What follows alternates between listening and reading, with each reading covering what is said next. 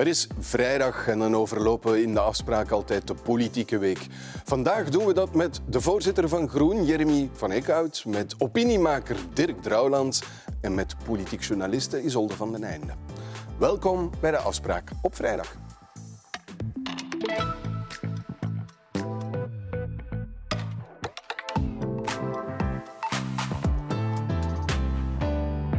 Goedenavond allemaal. Goedenavond, Jeremy van Eekhout.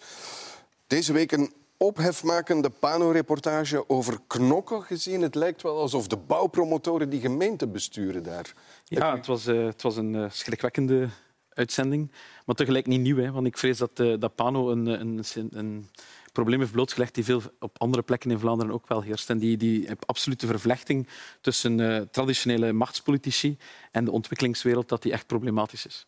Ook op andere plaatsen in, in Vlaanderen, ja? Ja, ik vrees dat dat inderdaad veel breder zit. En ik ga een kleine anekdote. Toen ik eh, zelf schepen werd in 2013 van ruimtelijke ordening, de eerste week dat ik bezig was, kwam iemand mijn bureau binnen, een ontwikkelaar, die zegt, uh, een vergunning kwam vragen en waarvan ik zei er zijn toch wel een aantal issues die nader bekeken moeten worden. En het eerste antwoord was, meneer de schepen, uh, we hebben dat altijd kunnen regelen, dus dat kan toch vandaag ook nog persoon heeft heel snel mijn bureau verlaten, maar het zegt wel iets over hoe het in, in Vlaanderen wijd verspreid zit rond uh, vervlechting tussen politiek en... En uw gemeente is niet ergens aan de kust, dat is Anzegem, dat is Midden-West-Vlaanderen, zal Absoluut. ik maar zeggen. En dat, dat sterkt mij in de overtuiging, helaas, dat dit uh, ook op vandaag nog echt een groot probleem is. Maar het schetst wel op zes maanden of zeven maanden van de verkiezingen weer een behoorlijk negatief beeld van, van de politiek ja, die, die cultuuromslag die bij politici nodig is om, uh, om die deontologie veel strakker te bewaken, veel sterker te vertrekken vanuit algemeen belang en zich niet op een of andere manier voorgehouden te moeten voelen van een ontwikkelingswereld, bevestigt opnieuw het beeld dat, uh, dat politici ja, het eigenlijk nog altijd niet allemaal begrepen hebben. En dat net op het niveau dat zogezegd het dichtst bij de burger staat en waar uit alle onderzoek blijkt dat er nog altijd het meeste vertrouwen in is. Net op dat niveau. Absoluut. Die burgervaders, waar mensen nog de enige politieke functie waar mensen nog een beetje naar opkijken, ook die vallen nu door de mand. En dat is echt iets waar we ons hele grote zorgen moeten over. Dat is wel een heel nefast beeld. Uh, ja, absoluut. En een beeld waar iedere van ons en ieder, ieder die deel is van de huidige politieke generatie jaren een werk zal aan hebben om dat opnieuw recht te zetten. Oké, goed. Goedenavond, uh, Dirk Druinlands. Welkom. Um, opvallend, acht politici hebben zich laten testen op de aanwezigheid van PFAS in hun bloed. Bleken allemaal uh, besmet te zijn, als je dat woord kan gebruiken. Hebben dus PFAS in het bloed. Dat betekent, dat is overal. Je, hebt geen zuivere plekken meer in ons land. Nee, natuurlijk. Het zijn ook forever chemicals. Ze zijn er altijd. Ze zijn everywhere, overal. Wij gaan ze ook hebben, hè. maak, die geen illusies. Het, is, eh, het rare daaraan is dat, dat ik... Uh, raar vind dat dat zo moeilijk doordringt, dat al die dingen met, die apart, hè, dus PFAS, ja, misschien niet schadelijk voor de maar toch plastic, boe, microplastic zit en dat, de pesticiden, oei, ja, maar dat hebben we nodig voor de landbouw en geen effecten. Maar nooit kijkt iemand eens naar de combinatie van alles van die wildvreemde stoffen, hè, de synthetische dingen die wij binnenkrijgen. En uh, wetenschappers hebben nu sinds een jaar of tien iets dat ze het exposoom noemen, waarin dat ze in, het lichaam van de mens gaan kijken naar het effect van al die dingen samen. En, dus de cumul van de, van de dingen plus de eventuele interactie tussen die twee. En dan merk je dus duidelijk dat ze dus vinden dat het, de, de pesticiden, dat is heel duidelijk, dat zijn kankerverwekkend, dat zijn, uh, die, die, die, de ziekte van Parkinson is gelinkt aan, aan, aan, een onkruidverdelger die dan Europa nog tien jaar extra verlengt. Compleet absurd. Dat men dus nog altijd onderschat wat dat die combinatie van al die synthetische rommel die wij met de beste bedoelingen, maar zonder al te veel na te denken in ons systeem losgelaten hebben, wat dat die voor onze gezondheid betekenen schetst ook weer een zeer negatief beeld uh, van, van een realiteit. Daar zou je nog van even kunnen zeggen van aanvankelijk wisten ze dat niet, maar nu weet men dat wel. En nu worden er nog altijd niet de maatregelen genomen om dat te counteren. En dan wordt het stilletjes aan uh, ja, misdadig het, uh, in zaken... Schuldig verzuim. Schuldig verzuim in zaken volksgezondheid, ja. Oké, okay, goed. Isolde van den Einde, goedenavond. De regering worstelt, heel ander dossier, met de subsidies voor de krantenbedeling. Is het nog een kerntaak van de overheid om krantenbedelingen te subsidiëren? Ja, ik ben dus een krantenjournalist, van uh, alleszins een journalist die voor een krant werkt. Dat is ook voor een groot deel digitaal geworden. Ik ben geen financieel directeur van het bedrijf waarvoor ik werk, maar een politiek journalist. En ik kijk altijd heel kritisch naar kerntaken van de overheid. Ik kijk heel kritisch naar het, uh, de uitgaven van, van subsidies. En uh, ik, ik, heb wel de mening dat, ehm, dat, dat die subsidies voor de krantenbedeling, dat je dat vandaag nog moeilijk kan verdedigen. Dat dat een heel moeilijk dossier is, ook voor journalisten zelf. Ik, ben ook, ik schrijf ook opiniestukken. Um, ik, ik, kaart heel vaak de partijfinanciering aan die te gul is. Um, en dan krijg je ook wel dit antwoord altijd terug als journalist. Dus uh, dan uh, heb je het verhaal van de splinter en de balk. Um, dus het zou ook uh, journalisten een soort uh, grotere onafhankelijkheid geven en vrijheid om daarover te kunnen spreken. Uh, maar ja, wat we deze week hebben gezien was natuurlijk ook geen... Allez, ik, wil, ik wil mij hier niet aansluiten aan het rijtje, maar het was ook geen mooi beeld van politiek doen. Uh, eigenlijk hebben we gezien hoe de federale regering in het midden van het spel de spelregels heeft veranderd. En dat enkel omdat de uitkomst hen niet aanstond. Van een aanbesteding? Ja, ze hebben een gunning gedaan um, om te kijken wie de volgende vier jaar de krantenbedeling mag doen. Um, ja, daar kwam Bpost, het overheidsbedrijf, niet als beste kandidaat uit de bus. Um, en dan schrokken we allemaal, kreeg je opeens de discussie opnieuw van ja, moeten die subsidies dan wel blijven? Um, want ja, als je geen subsidies meer heeft, kunnen de uitgevers zelf kiezen uh, welk bedrijf ze daarvoor onder de, de arm nemen. En heel veel uitgevers geloven niet in de goedkoopste uh, bedeler die uit de bus is gekomen, omdat die onbetrouwbaar is. En dan haken abonnees natuurlijk ook wel af. Uh, maar bon, je hebt in het midden van het spel de spelregels veranderd. Of, bon, dat is toch de discussie, want het is nog niet helemaal afgeklopt. Um, en dat vind ik toch ook niet helemaal kosher. En je kan, je ook, je kan ook wel gewoon zo zeggen van oké, als... Um, Bipost uit de bus was gekomen, dan, dan was het contract dan had, gegund. Dan hadden we geen discussie Dan gehad. hadden we nu geen discussie de, de, de, gehad. De voogdijminister van Bipost, Petra de Sutter, noemt het belangrijk voor de democratie, die subsidies. Is het niet gewoon belangrijk voor de mediagroepen, die subsidies? Ja, ik, ik, ik zou toch denken, bedoel, vanuit een andere overheid subsidiëren we uh, en betalen we allemaal voor een openbare omroep, de VRT, vanuit Franstalig België, de RTBF. Uh, er is nieuws beschikbaar. Um, uh, de democratie sponsoren, denk ik. Bedoel, ik denk dat mediabedrijven sterk genoeg zijn om hun eigen boontjes op dat vlak te doppen. Um, en, en ik denk dat je eigenlijk net sterker staat als je niet afhankelijk bent van een overheid die je, ja, die je kritisch moet benaderen als journalist. Ja, u bent de voorzitter van die voogdij-minister. Uh, mevrouw Van den Heijden heeft wel een punt. De spelregels midden in de loop van het spel veranderen, dat doe je dus eigenlijk niet. Hè? Nee, maar ik ben het daarmee eens. En voor alle duidelijkheid, ik, uh, ik hoop dat geen enkele journalist zich de mond laat sluiten mm. omdat er subsidies naar, bepaalde, nee, nee, naar bepaalde niet, dingen zouden gaan. Maar voor mij zijn er twee dingen belangrijk. En in dat opzicht is dat voor mij de fundamentele discussie en niet het bepalen of dat die krantenconcessie het perfecte instrument is. Maar wat is er belangrijk? Er zijn twee dingen. Eén, er is wel degelijk een realiteit van mensen op het platteland in armoede die van een bepaalde leeftijd bijvoorbeeld zijn, die zeggen wij, wij willen nog een krant kunnen gebruiken op papier. En dat is onbetaalbaar voor ons als we dat allemaal uh, op maat moeten laten bezorgen aan die huizen. Ik ben daar bezorgd over. We hebben deze week hetzelfde gezien rond mobiliteitsarmoede op het platteland. Ja. Jarenlang weggelachen en gezegd van dat is eigenlijk geen probleem. Vandaag blijkt dat er heel veel mensen die geen wagen hebben, niet in de stad wonen, maar ergens opgesloten okay, maar Daarom moet je de spelregels in het midden van het spel niet veranderen. Nee, maar wat is het... Dan had je daar misschien in het begin aan moeten denken en een offerte of een aanbesteding op maat daarvan moeten maken. Ja, nou, wat ik heb begrepen is het binnen de Europese aanbestedingen onmogelijk om sociale voorwaarden op te leggen. En dat is natuurlijk wel een probleem. Maar wat weten we van die alternatieve bedelers? Ik heb daar principieel niks tegen, maar dat die met veel kwetsbaardere contracten werken, zeer tijdelijk, onderbetaald. En dat is natuurlijk iets wat wij, en daar zal je niet van schrikken, als progressieve partij wel niet kunnen steunen. Het gaat er niet over moet Bipost dat krijgen, het gaat er wel over die bedelers die moeten deftig betaald zijn en deftige arbeidscontracten hebben. En dus wat gaat de oplossing zijn? Want Open VLD vindt eigenlijk ja, dat je die subsidies gewoon helemaal weg uh, moet laten. En dat heeft ook op de tafel gelegen. Maar dat is de puzzel die de federale regering nu gaat leggen. Het is duidelijk niet makkelijk, want je wil aan de ene kant zeggen die concessie is misschien niet het beste instrument.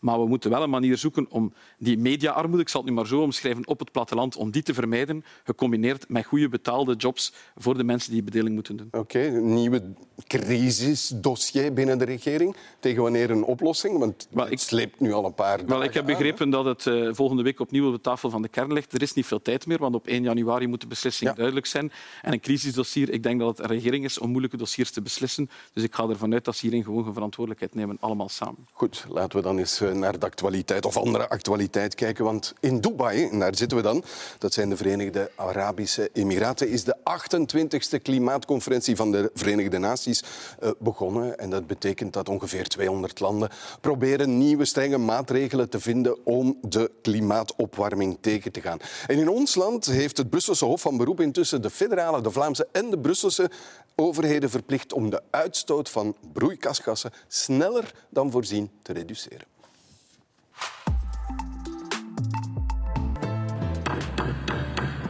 Good afternoon, distinguished delegates. It gives me great pleasure to declare open the 28th session of the Conference of the Parties to the United Nations Framework Convention on Climate Change. And let history reflect the fact that this is the presidency that made a bold choice to proactively engage with oil and gas companies.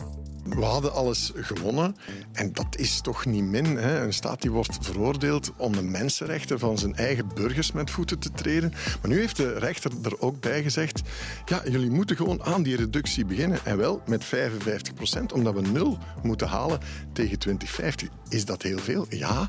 Moeten we daaraan beginnen? Absoluut. Alles is absoluut eh, realistisch. De realiteit overtreft de zwartgalligheid van sommige van onze politici. En dit arrest moet ons nu aanzetten om effectief die omslag in te zetten, om echt eh, de wind in de zeilen te geven van iedereen die vandaag die keuzes maken. Die keuzes moeten ook de goedkoopste keuzes worden. Het uh, arrest legt een collectieve verarming op. Dat is wat dat het doet. het is een Franstalige rechter die dat oplegt aan de Vlaamse gemeenschap. Terwijl dat klimaatbeleid eigenlijk een politieke keuze is. Ja, meneer Van Eekhout. Goed, goede zaak, dit arrest? Maar een heel duidelijke zaak vooral. Hè. Het is, maar een goede? Een goede zaak. Ik denk dat het een kans is. Een kans is om eindelijk te beseffen wat de historische opdracht is voor deze politieke generatie. En dat is om beleid te maken die een enorme transitie uh, nodig maakt. Dat zal niet de makkelijkste weg zijn die we moeten gaan, maar het is een onvermijdelijke weg die ook de goedkoopste is als we die nu gewoon meteen snel aanvatten en als we ons niet verliezen in afleidingsmanoeuvre die ik vandaag helaas alweer zie ontstaan. Oké, wordt dat dan afgedwongen met, met dwangsommen of zo? Hoe moet ik me dat dan voorstellen? Ja, de, de overheden hebben nu de kans gekregen om tot volgend jaar om aan te tonen kijk, we gaan die doelstellingen toch halen. En op het moment dat dat niet het geval zou zijn, kan diezelfde rechtbank oordelen om dwangsommen te gaan opleggen. Oké, mevrouw Van den Einde, wat denkt u? Premier De Croo zei, dit is eigenlijk puur tijd- en energieverlies. Ik vind het een pijnlijke zaak en ik begrijp heel goed dat meneer Van Eekhout uh, dat verdedigt vanuit zijn ideologie en zijn gedachtegoed, wat natuurlijk zijn goed recht is. Ik begrijp ook heel goed dat activisten alle middelen uit uh, ja, proberen om hun zaak te behalen. Maar als democraat en als politicus vind ik het eigenlijk wel jammer dat meneer Van Eekhout dat zegt, omdat je eigenlijk um, je ziet dat een rechter verder gaat dan wat dat eigenlijk politiek is uh, vastgelegd. De Europese Unie heeft gezegd we gaan naar een vermindering van 55 procent van de CO2-uitstoot. Maar uh, onder de lidstaten uh, is er een soort burden sharing gebeurd en kijken ze van welke staat gaat hoeveel. En voor België was dat dan 47 procent. Deze rechter vindt eigenlijk dat, dat België veel verder moet gaan, omdat wij dat dan aankunnen als land. Um, maar uh, als ik het bekijk, en ik zeg het ook maar vanuit de logica van een politiek journalist, um, dan, dan vind ik van oké, um, die rechter zegt dat wij veel verder moeten gaan, terwijl dat, dat volgens mij het primaat van de politiek is. En dat is ook gebeurd in de Europese Unie. Heel straf, 27 lidstaten die daarover een deal, een deal maken, daar mag je oprecht enthousiast over zijn. Maar dat wordt dus eigenlijk gedwarsboomd door een rechter die, die het niet onvoldoende vindt. Um, en bovendien um, vind ik het ook heel raar, um, want uh, ik heb altijd gehoord, uh, en misschien anderen kunnen mij tegenspreken, dat als Europa naar 0% gaat, dat dat een globale vermindering is van 9%. Nu, dat arrest vertrekt vanuit het recht op leven. Uh, artikel 2 van het Europese Verdrag van de Rechten van de Mens. Nu, um, ja, ik weet niet of dat, dat recht volledig gewaarborgd is als de rest van de wereld. En, en daar zie je in andere landen andere bewegingen. Um, of dat dat dan uitkomt. Ik zou het eigenlijk logischer gevonden hebben mocht die rechter iets gezegd hebben over de adaptatie uh, van, van ons land aan uh, bepaalde aan die, aan die weersfenomenen, aan dat klimaat. Um, en dan zie ik bijvoorbeeld, mijn collega's zijn vorig jaar nog naar Pepin Gegaan, waar die waterbom is gevallen. En die hebben gezien dat eigenlijk alles opnieuw herbouwd wordt uh, op dezelfde locaties, op plekken waarvan je weet van ja, daar kan het uit de hand lopen. Daar zijn problemen en daar wordt dan niet over gesproken. En dat vind ik eigenlijk wel ja, in mijn ogen uh, niet zo logisch. Oké, veel argumenten. Mag een rechter dit bepalen of is het de primaat, het primaat van de politiek zoals op, de Europese, op het Europese niveau ook gebeurd is? Ik denk dat de rechter hier goed werk gedaan heeft om de politiek aan te sporen tot wat meer uh, inspanningen. Want ik heb nog altijd het gevoel, en mevrouw Van den Einde bevestigt dat, uh, dat men nog altijd niet beseft wat er op ons af zit te komen als we er niet in gaan slagen van efficiënt op die klimaatopwarming in te grijpen. Okay. dus Parijs, we zitten nu aan COP 28. 2015, 2015 dat was COP 21. Parijs is afgesproken minder dan 2 graden Celsius, indien mogelijk anderhalve graad. Als we dat nog willen halen, moeten we tegen uh, dus 2030 wereldwijd min 45 procent CO2-uitstoot okay. hebben. We gaan waarschijnlijk tegen dan plus 9 procent. Dat is voor een groot deel ook wereldwijd. Dat is een globale problematiek. Iedereen moet mee in het bad. Wij, Vlamingen, moeten ons ding doen. België moet het ding doen. De Chinezen. Maar kan je dat iedereen via een rechter afdwingen? Dat is eigenlijk, want dat is de methode hm? die hier gebruikt Ja, ik weet het. Ja. Als er niks gebeurt op politiek vlak waarmee dat je een wezenlijk verschil gaat creëren, ik heb echt het gevoel dat de politici nog altijd niet beseffen hoe acuut dat het aan het worden is en dat de rechters, hebben het ook met stikstofdossier gedaan, hè. stikstof is ook op de politieke agenda gekomen omdat een rechter op een gegeven moment beslist heeft van jongens en, ja. en, en, en, meisjes, er is daar die okay, regelgeving en die wetgeving, je doet niet wat je moet doen, je moet je eigen regelgeving, je eigen wetgeving beginnen volgen en dat is hier in de klimaatzaak ook gezegd. Nog een laatste vraag over die methode. En wat als, stel, de overheden, de veroordeelde overheden, dat niet doen, wat dan? Ja, in de eerste aanleg was er in België geen uh, norm opgelegd, hè. Nederland wel. En uh, nu is een beroep wel een norm opgelegd. Als ze dus nu niet aan doen, dan is er in Nederland is men nu de discussie bezig over wanneer men gaat beginnen dwangsel met te eisen. In België is dat ook eventueel aan de orde. 1 miljoen euro per maand heb ik mij laten vertellen okay. dat ze dus zouden eisen als dwangsom. Als vanaf het moment dat het duidelijk is dat de overheid niet de inspanningen levert die nodig gaan zijn om die min 55 Dus dat worden dwangsommen die wij dan als belastingbetaler gaan moeten betalen aan je zou dat kunnen beschouwen als een investering in een leefbare toekomst. Als je politici dus op die manier bijna gaat verplichten om maatregelen te nemen die eigenlijk op relatief korte termijn gunstig gaan zijn voor iedereen. Want, bedoel, we zitten nu met, met, met wereldwijd anderhalve graad opwarming. Hè. Als je ziet die extreme weerstoestanden van die overstromingen, die bosbranden, die droogtes, het, het is die sprinkhanenplagen, alles wordt versterkt door okay. de klimaatopwarming. En we zijn op weg op een traject naar minstens 3 graden Celsius. We niks, niks, moeten niks wijsmaken. Die 2 graden Celsius is een utopie. Dat is een verdubbeling in zaken impact wat er nu is. Op dit moment is er al elk jaar 136 miljard euro schade door het extreem weer alleen versterkt door die klimaatopwarming. Okay. Het zijn gigantische bedragen waar dat je dus nuttiger dingen mee kunt doen als je begint te anticiperen op wat kunnen we doen om die maatschappij leefbaarder te maken. Meneer Van Eyckhout, u zit in de federale regering, u zit in de Brusselse regering. U bent dus eigenlijk mee veroordeeld en u zal mee dwangsommen moeten betalen. Zijn... Eigenlijk, eigenlijk, is dat ja, een beetje een schande voor uw partij. We zijn nog niet aan die dwangsommen. Uh, we zijn nu aan, het, uh, aan de kans voor de politiek om eindelijk zijn verantwoordelijkheid verder te grijpen. Ik geef maar aan dat we uh, al, al, enorme stappen aan het zetten zijn in de regering waar we zitten. Dat wordt ook, uh, dat wordt ook erkend op heel veel plekken. Maar ik blijf een beetje haken, ja, maar... of haken aan datzelfde. Wordt dat geen symbolische... Nogmaals, met, nee. met, met alles wat op ons afkomt... Mm. Wordt dat gewoon geen symbolische actie maar, die men binnen een regering, een volgende regering, gewoon naast zich neerlegt? Weet je wanneer het zal een symbolische actie zijn als we ons nu verliezen in het debat, mag een rechter dit doen? Want ik, ben ik vind dat geen verlies nee, nee. van een debat. Maar, ik vind maar, dat eigenlijk zeer essentieel voor de democratie. Ja. Oké, okay, absoluut. Maar als democraat, het heeft niks te maken met groene politicus zijn, maar als democraat vind ik inderdaad dat een rechter dit mag doen.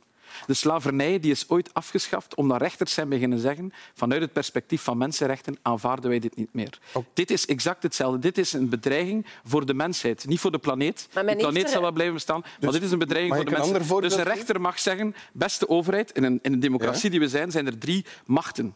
En dat is onder andere de politieke, ja? wetgevende en de uitvoerende, maar dat is ook de ik rechterlijke macht. Dus die rechterlijke macht mag zeggen, beste politiek, u neemt uw verantwoordelijkheid niet. En wat zeg ik vandaag? Laat ons ons niet verliezen in een debat. Mag een rechter dit doen? Laat ons dit een kans maken voor de partij. Maar wat zie ik nu? Minister Demir die doet hetzelfde als wat ze eigenlijk al jaren doet. Toen er honderden wetenschappers naar het parlement kwamen om te zeggen er is een probleem, er moet meer gebeuren, stop met zagen. Maar Toen er studenten en jongeren op straat kwamen, laat ons met gerust. Okay. Toen er politieke ja. partijen waren die zeiden laat ons ons politieke verantwoordelijkheden, okay. jullie zijn doemdenkers. Dat punt is duidelijk. Maar we maken op Europees niveau, daar wil ik nog mee afsluiten, we maken op Europees niveau politieke afspraken De minister van Klimaat van Vlaanderen leeft die niet na.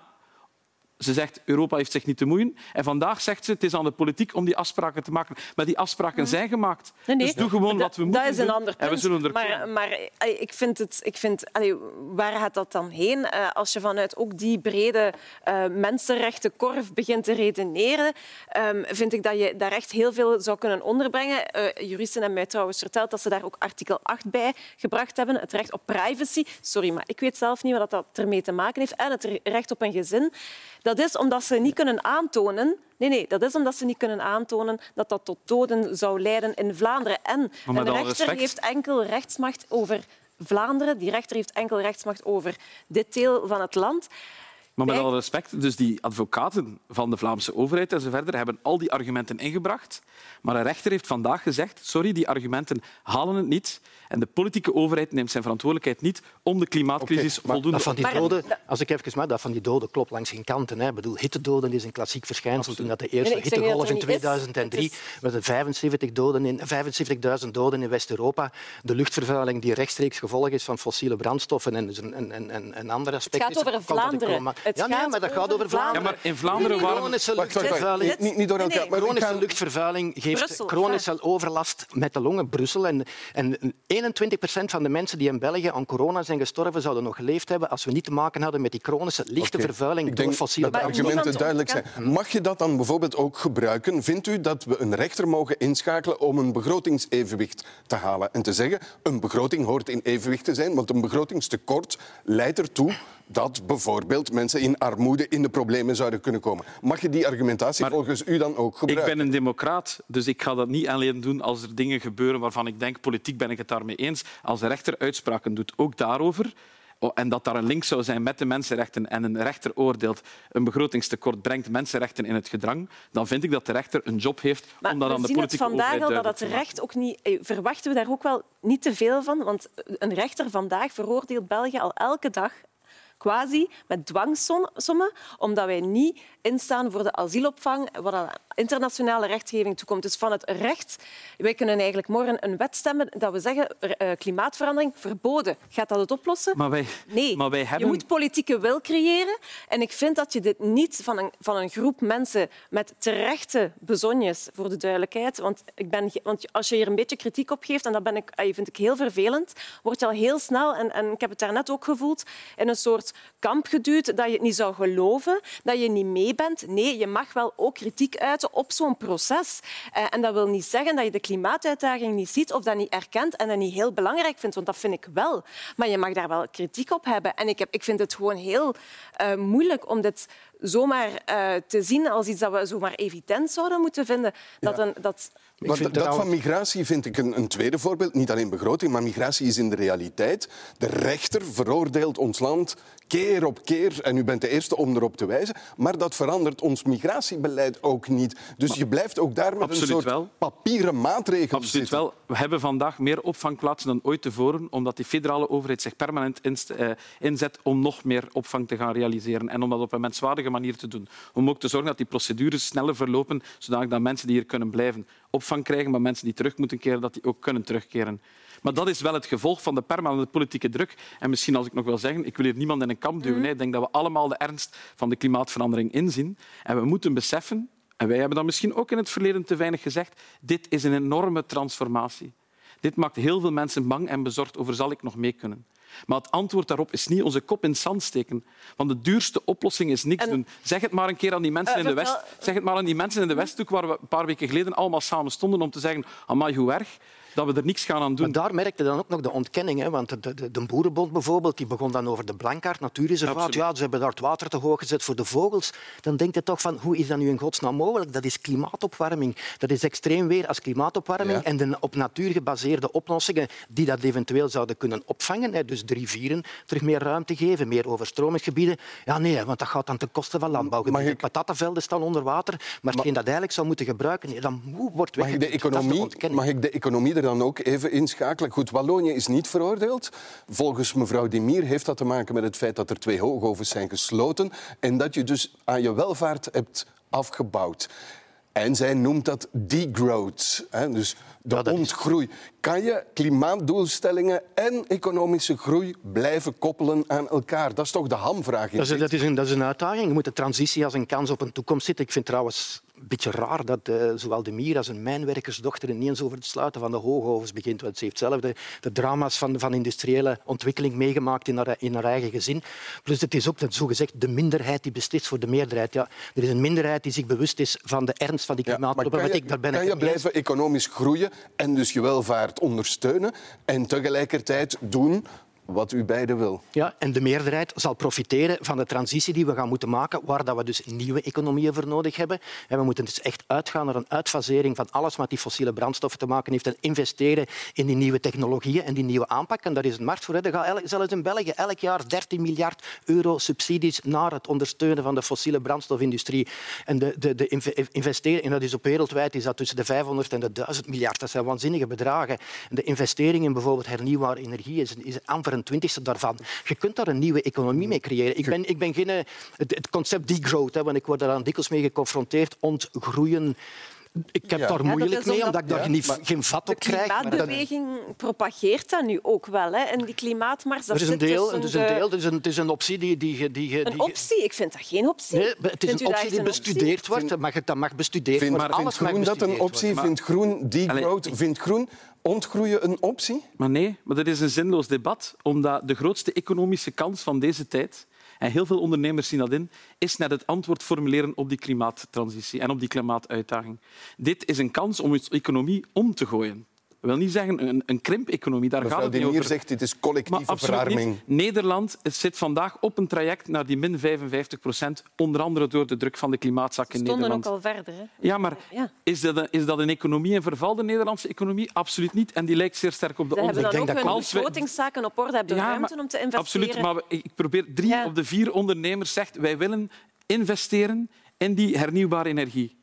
Die zien enorm- eh, al die kansen in. Als wij wereldwijd de lead willen nemen, dan zullen we ook de lead moeten blijven nemen in die, eh, in En die collectieve klimaateconomie. verwarming zal effectief iets zijn, want als er niks gebeurt om die klimaatopwarming terug te nemen, want dan gaan wij allemaal in de ellende komen op termijn. Nog een argument van mevrouw De Mier vanmorgen. Dit arrest speelt in de kaart van de partijen die klimaat ontkennen. Akkoord of niet?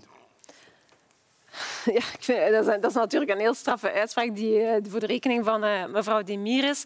Ehm, ik denk dat wel heel veel mensen, wat we daarnet al zeiden, ehm, het gevoel hadden van oké, je verstoort eigenlijk een beetje een democratisch proces. Dit wordt afgedwongen via de rechtbank door een groep mensen die dat superbelangrijk vinden en daar bepaalde eisen eh, in hebben. Nu, meestal als burger kan je politici ehm, eh, wegstemmen of ervoor stemmen als jij vindt dat ze te weinig of te veel hebben gedaan.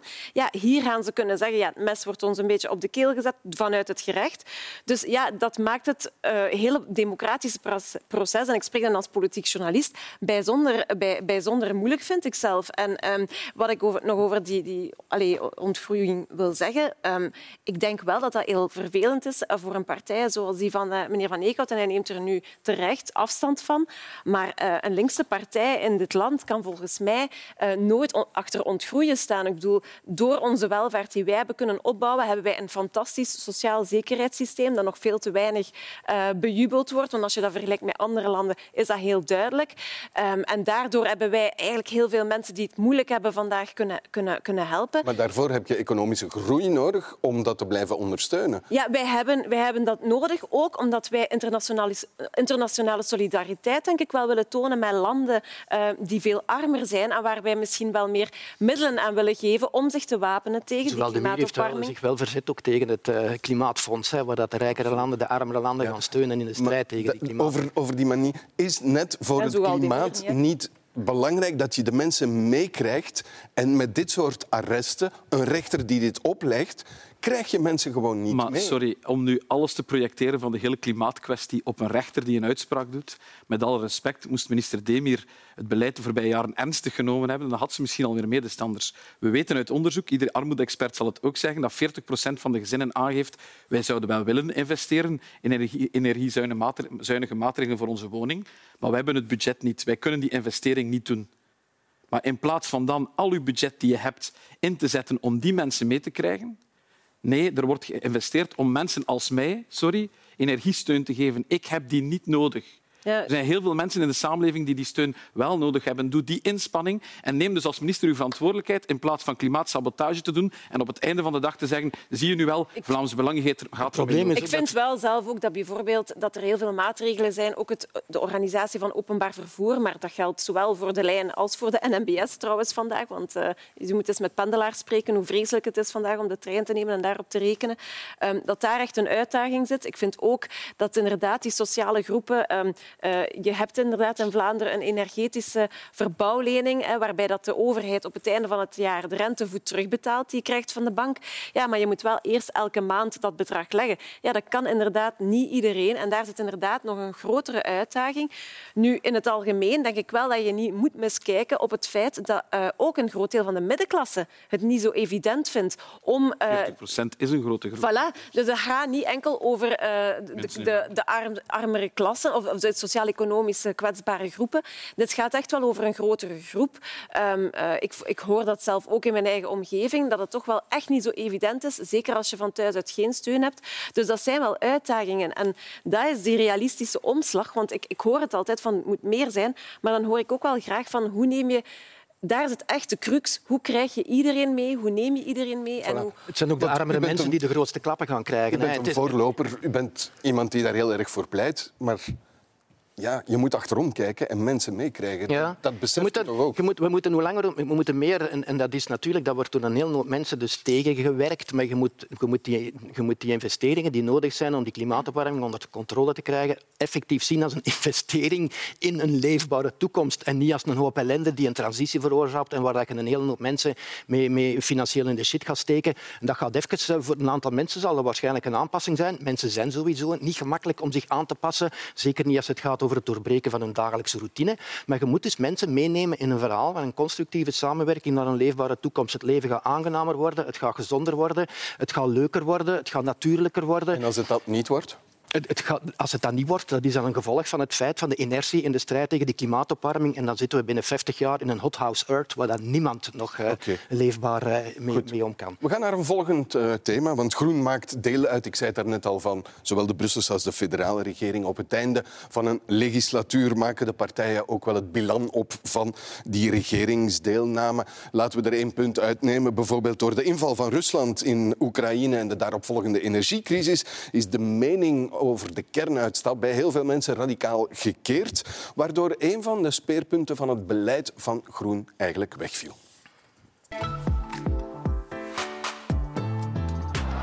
toekomstige kerntechnologie. Nederland en Frankrijk investeren erin. Ook wij hebben 100 miljoen euro met het NCK om daarin te gaan investeren in onderzoek. Mijn vraag, meneer de minister, aan u heeft de ambitie van de premier gehoord om meer te doen. De volgende keer. Hij mag dat doen. Ik heb er niet specifiek uh, een voorkeur, maar ik zou toch liever bij Oost-Vlaanderen blijven. Dat was een reactie bij het slagerskraam op de wekelijkse markt in Kruibeke. Nu de gemeenteraad een fusie met het Oost-Vlaamse Beveren en het Antwerpse Zwijndrecht heeft goedgekeurd, is de vraag tot welke provincie die nieuwe fusiegemeente zal behoren. In Gent is er ophef ontstaan over een alternatieve Sinterklaasviering op het stadhuis. Je merkt ook dat er vraag naar is uh, om toch ja, die artistieke vrijheid en expressie die we koesteren als samenleving, zeker in Gent, om ook te kijken van ja, zijn er andere manieren uh, om ook Sinterklaas uh, in beeld te brengen. Ja, meneer Van Eekhout. Kerncentrales, Open VLD deze week twee keer, zowel de premier als de voorzitter, pleidooi voor nieuwe uh, kerncentrales. Dat was een van de partners die heel lang met u is meegegaan in het afschaffen van de kerncentrales en de kernenergie. Daar staat u dan op het einde van de legislatuur. Wel, daar staan we dan. Uh, wij, zijn uh, heel hersterk bezig met ons energielandschap van de toekomst vorm te geven. Tine van der Straten doet dat trouwens op een manier om ook voldoende mensen mee te nemen. We hebben het daar net over, over gehad, hoe dat wij in de energiecrisis uh, al onze burgers hebben meegekregen. Dat is nergens voorgedaan in Europa. Maar je kunt toch even herinneren dat helemaal in het begin van de legislatuur mevrouw van der Straten, uw partij, ervoor pleitte om gas te gebruiken om de energietransitie mogelijk te maken. Gas dat eigenlijk meer CO2-uitstoot verzorgde. Dat was allemaal geen probleem. Dat ging allemaal opgelost worden. Daar is op dit moment moment gewoon geen sprake meer. Nee, ik zal u ook wel herinneren aan de voorgeschiedenis. Uh, onder minister Margem gingen er zeven gascentrales komen. Deze federale regering heeft beslist om er twee of drie te bouwen. Dus ik denk dat er op het gebied van gas, uh, gasgebruik in Vlaanderen zeer, en in België zeer verstandige keuzes zijn gemaakt. Wij hebben inderdaad na die crisis, waarbij dat je zag dat één, die gasprijzen vanuit Rusland totaal onvoorspelbaar waren, maar twee, er op dat moment en ook op vandaag een heel gigantisch onderpresteren is van de nucleaire centrales in Frankrijk, gezegd we mogen onze energiezekerheid nooit in het gedrang brengen. Ja. Dat is voor ons staat buiten kijf. Dus wij gaan inderdaad twee reactoren verlengen. Daar is heel lang over onderhandeld. Er is ook altijd gezegd ja. dat zal niet lukken. Wij leggen op vandaag ligt er een akkoord voor verlenging. die die verlenging doet. Wil u ook langer verlengen? 20 jaar in plaats van 10 jaar? Open VLD heeft alle recht om nu al in campagnemodus te gaan en ballonnetjes op te laten. Ik zie een partij die de voorbije 20 jaar 15 verschillende standpunten heeft opgenomen okay, rond dat standpunt. Bent en die u voor nu... die verlenging? Nee, absoluut Bent niet. Bent u voor op nieuwe vandaag... kernreactoren? Op, op vandaag gaan wij voor die hernieuwbare energie. En uh, als het gaat over nieuwe reactoren, want ik, uh, ik, begrijp dat deel van de vraag ook uh, heel terecht natuurlijk. Er is vandaag 100 miljoen euro vrijgemaakt door de federale regering om onderzoek te doen naar ja. nieuwe reactoren. Maar laat ons niemand iets wijsmaken. We zijn daar net bezig over de tijdspannen die we nog hebben om die klimaatcrisis op te vangen.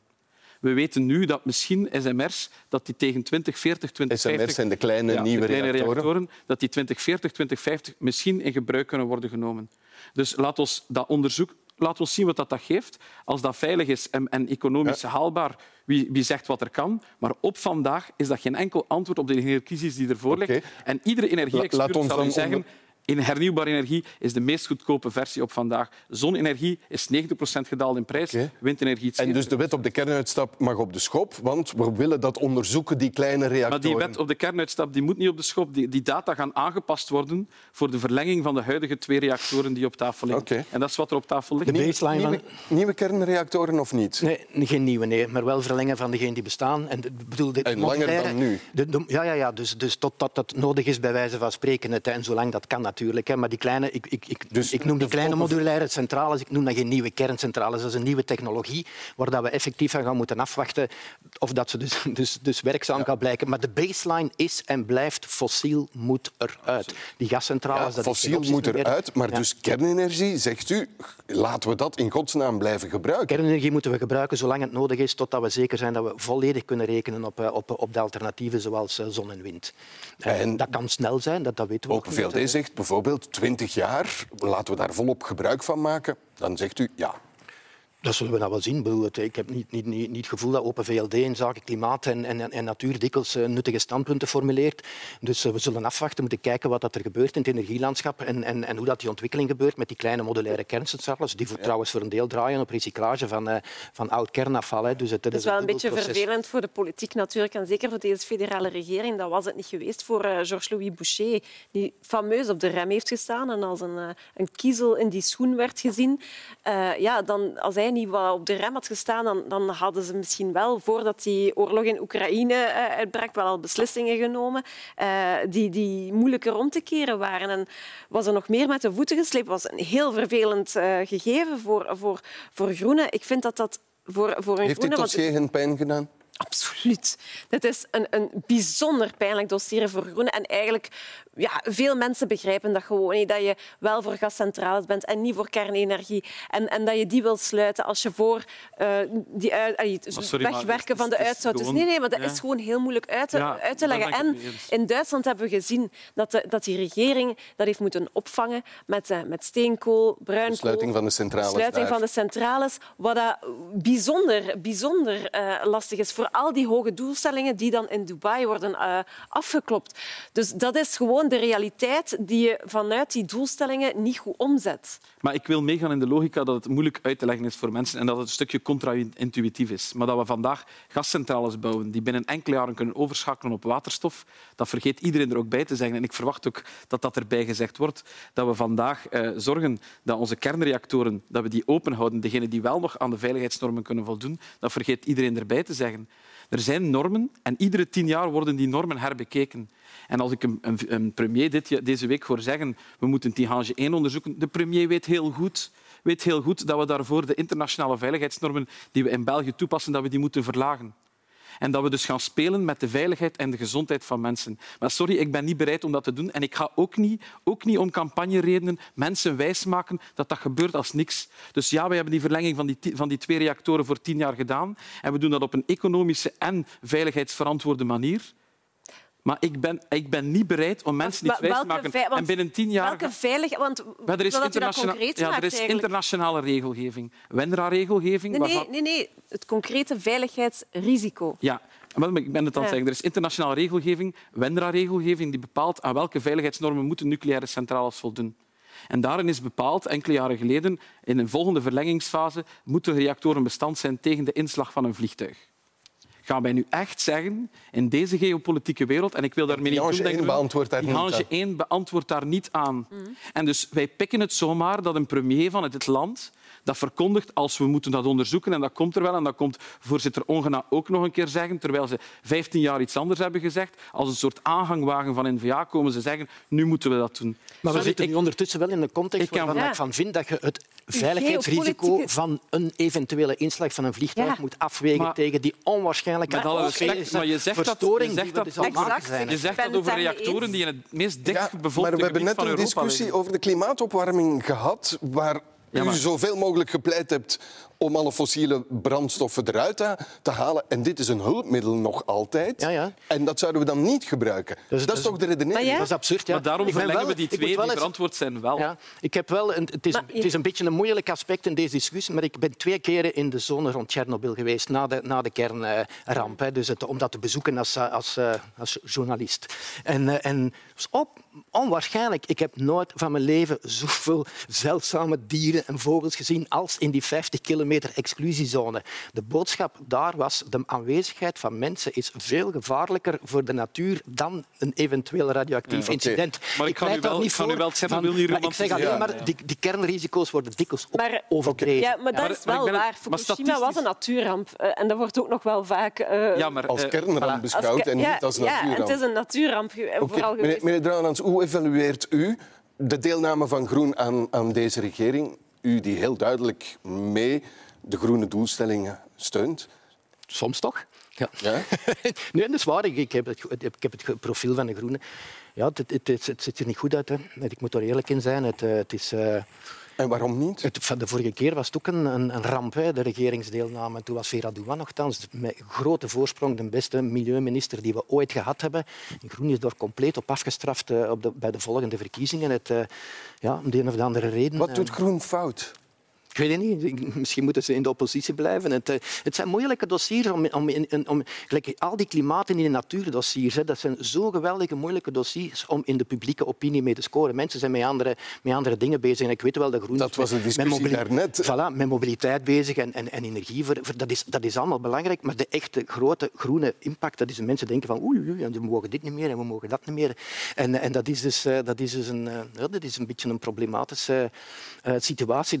Daarom vind ik ook dat die rechters wel hun werk mogen doen. Hè? Want die doen dus eigenlijk hetgeen dat mensen via de politiek niet gedaan krijgen. Ik ben een grote voorstander van individuele burgers die procederen tegen hun overheden omwille van aanslagen in een natuurlijk leefmilieu. U, u, bent tegen het vingertje en u hoopt dat met rechterlijke beslissingen het vingertje vervangen wordt het vingertje... en het ons opgelegd wordt? Maar dat is tenminste niemand... Dat, ja, trouwens, dat is hem weer. We mogen, we mogen geen rood vlees meer eten. Bedoel, het, het is, de mensen, ik zeg ook niet dat je geen rood vlees meer mocht eten, alleen minder denk na over wat dat je doet. Dat is een boodschap die we proberen te brengen. En die rechter die legt nu normen op binnen, waarbinnen dat je dus echt die maatregelen kunt nemen. Maar dat is dus een moeilijkheid. Hè? Dat, is dus, ja, dat is echt een moeilijkheid. Die normen... Dat, is niet zomaar een cijfer dat in het eilen hangt. Daar hangen heel concrete maatregelen mhm. aan. En je voelt vandaag al. En dat is het pijnlijke van een centrumrechtse regering die niet zo ver zal gaan als meneer eh, Van Eekhout het zou willen of zoals meneer Van Drouwland het zou willen. En wat de wetenschap vraagt. En wat de wetenschap vraagt volgens uh, velen. Ah ja, want daar krijg je niet moeten we naar min 61 procent als we een effect willen hebben eh, in de plaats van min 55. Uh, daar krijg... Ja, maar je voelt je voelt de, de, de weerstand op maatregelen die eh, nu worden opgelegd zeer hard. Die renovatieplicht. Hè.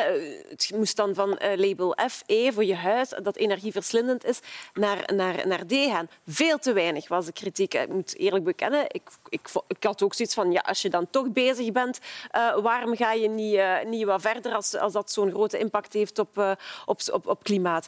Ehm, maar, maar dan zie je dat in de praktijk en dan ho- spreek je met architecten, met aannemers en dan voel je de grote kost dat daar aan hangt, ondanks de financiële duw die de overheid daarbij wel geeft. Maar dat zijn allemaal die concrete maatregelen die, politi die politici moeten omzetten in, eh, vanuit die doelstellingen. En dat vind ik dat veel activisten toch wel te vaak over het hoofd zien van hoe heb je die mensen mee? De weerstand is groot, nu al. En het wordt als veel te weinig gezien door, men, door, door activisten. Maar hoe krijg, je moet iedereen wel mee hebben. Het is geen, geen marathon, het is geen ik- sprintje. Hè. Dat- Maar, mag ik het even scherp stellen? Meneer Drouwland zegt eigenlijk een groene partij is overbodig. De rechter, schakel die in. Ja, gewoon. dat niet echt gezegd, maar het, bon, het, eh, Ik zet het even op scherp. Ja, dat is zeer scherp. Ik heb het inderdaad ook niet zo eh, geïnterpreteerd.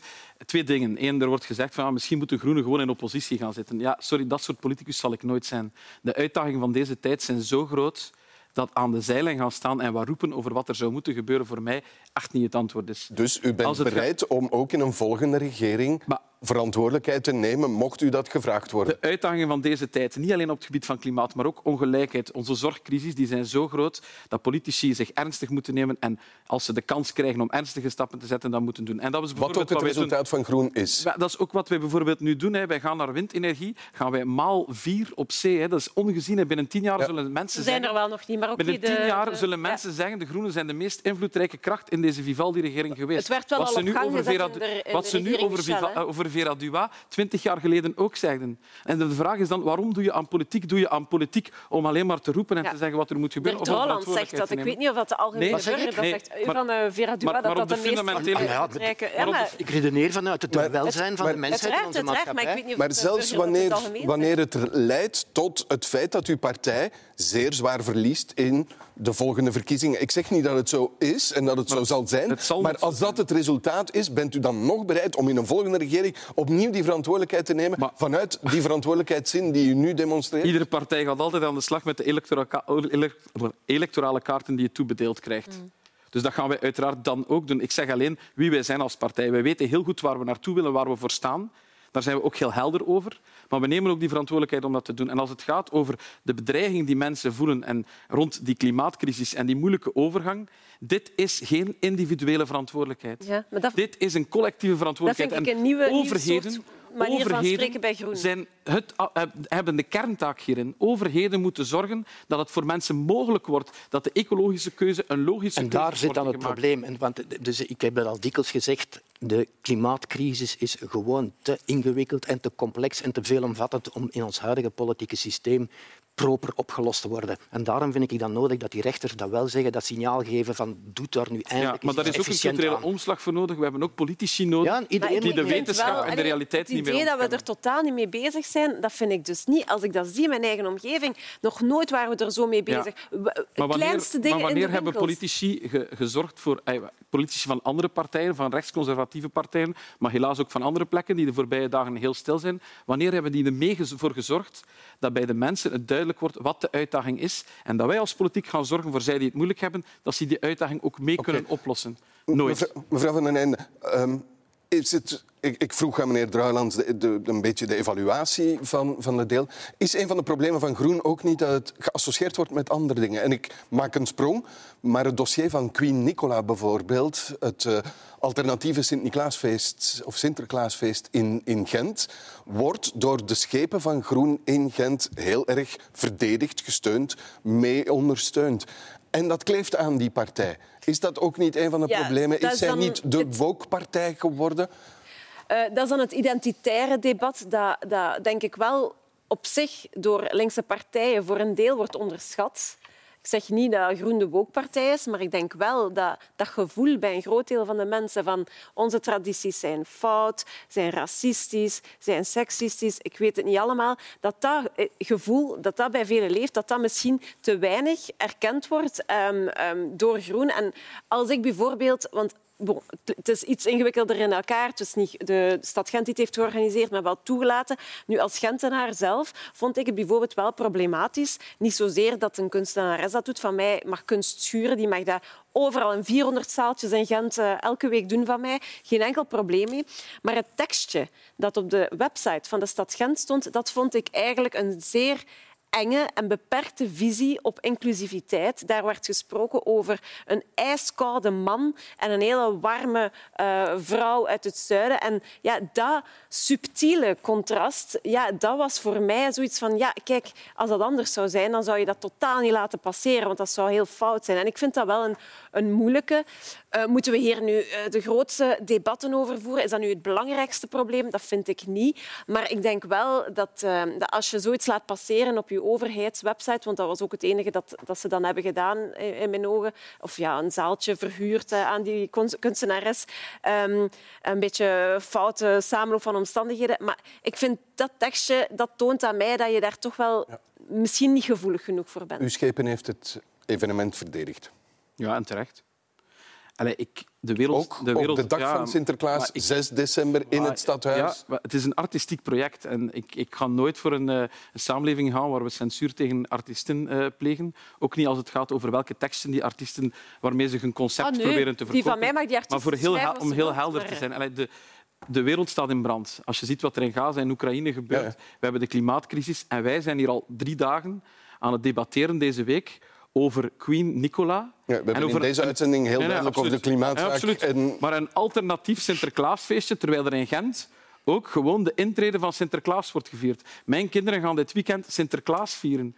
Maar dat een artiest dat in vraag stelt en dat mensen in een veranderende Ja. samenleving tradities ofwel in vraag stellen Maar of ja, zeggen die- die ik herken mij niet in die traditie, ik ga een nieuwe traditie opzetten. Wat, wat is het Maar probleem? is het ik, ook, ook daar niet opnieuw dat zoeken naar het draagvlak waar jullie heel rechtdoor gaan en voorop lopen? Met alle respect, het feit dat dat een succes is dat dan niet en dat een aantal mensen daar naartoe komen, is teken dat er bij die groep van mensen draagvlak is voor Queen Nicola. Maar eerlijk gezegd, de, de ene traditie staat de andere ook niet in de weg. Maar ik denk dat je zoveel mensen afstoot. Ik denk dat je echt Ja? zoveel mensen afstoot, omdat je... Die, en dat gaat niet over die artiesten die mag schrijven en vrij is om te zeggen wat ze wil. Absoluut.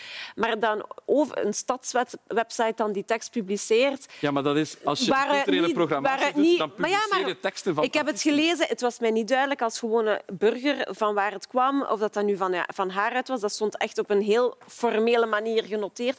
Het is een detail, maar het is gewoon een detail dat wel toont dat je dat je daar een soort ja, geen gevoeligheid voor hebt. En, en dat is ook een reden, denk ik, dat zij ja, dan een, deel van de bevolking die, dat, die daar moeite mee heeft. Want ik vind ook dat tradities mogen verschuiven. En we zitten aan, aan roetpieten en terecht. En als een deel van de bevolking daar zich door geschoffeerd voelt, kan je daarin in opschuiven. En ik denk zelf dat er eigenlijk bijna geen discussie meer over is. Maar, Maar als mensen zich daardoor geschoffeerd voelen, Maar- dan hebben die toch wel vooral een probleem met zichzelf. Het, eh, ik bedoel, identiteit, identiteit. Die, die vrouw doet niemand kwaad. Die, die, die doet een statementpunt die aan de vrouw, lijn. dat gaat En dan moet, dat gaat wel over die vrouw. Die dus- doet. en, en dan moeten wij rekening beginnen houden met Nee, sommige moet een anderen daar politieke partij daar geen rekening mee houden? Een politieke partij die op een electorale markt eh, Maar probeert Ik heb niet het stemmen gevoel te dat Groen daar veel kiezers mee gaat verliezen met, met, met dat te steunen. Want die mensen die zich daaraan ergeren, denk ik niet dat dat mensen van de partij... Ja, voor- en, voor- en voor alle duidelijkheid, ik zal altijd de brug laten slaan naar mensen die daar moeite mee hebben. Ik voer iedere dag gesprekken met mensen die zeggen, Goh, voor mij gaat het allemaal wat snel. Maar als je met mensen rustig praat en niet koketteert met een gevoel van angst en, en daar mensen in oppookt, maar je praat gewoon rustig en je laat mensen inzien wat er allemaal speelt in deze samenleving, dan lukt dat echt wel hoor. Ja, ze zullen op het platteland van Hanzegem nogal lachen dat we- met de- Ja, dat we hier heel erg van eh, lijken te genieten, dat daar aandacht moet naartoe gaan. Terwijl mensen, als je gewoon mensen laat met elkaar in gesprek gaan, dan is er vaak heel weinig aan de hand. Goed, dat is het einde van deze afspraak op vrijdag. Daarmee is weer een politieke week netjes neergelegd. En zoals altijd dank ik mijn gasten voor de deskundige hulp. Daarbij Jeremy van Eekhout, Dirk Drouwlands en Isolde van den Einde. En u, beste kijkers, dank dat u er opnieuw bij was. Tot volgende week.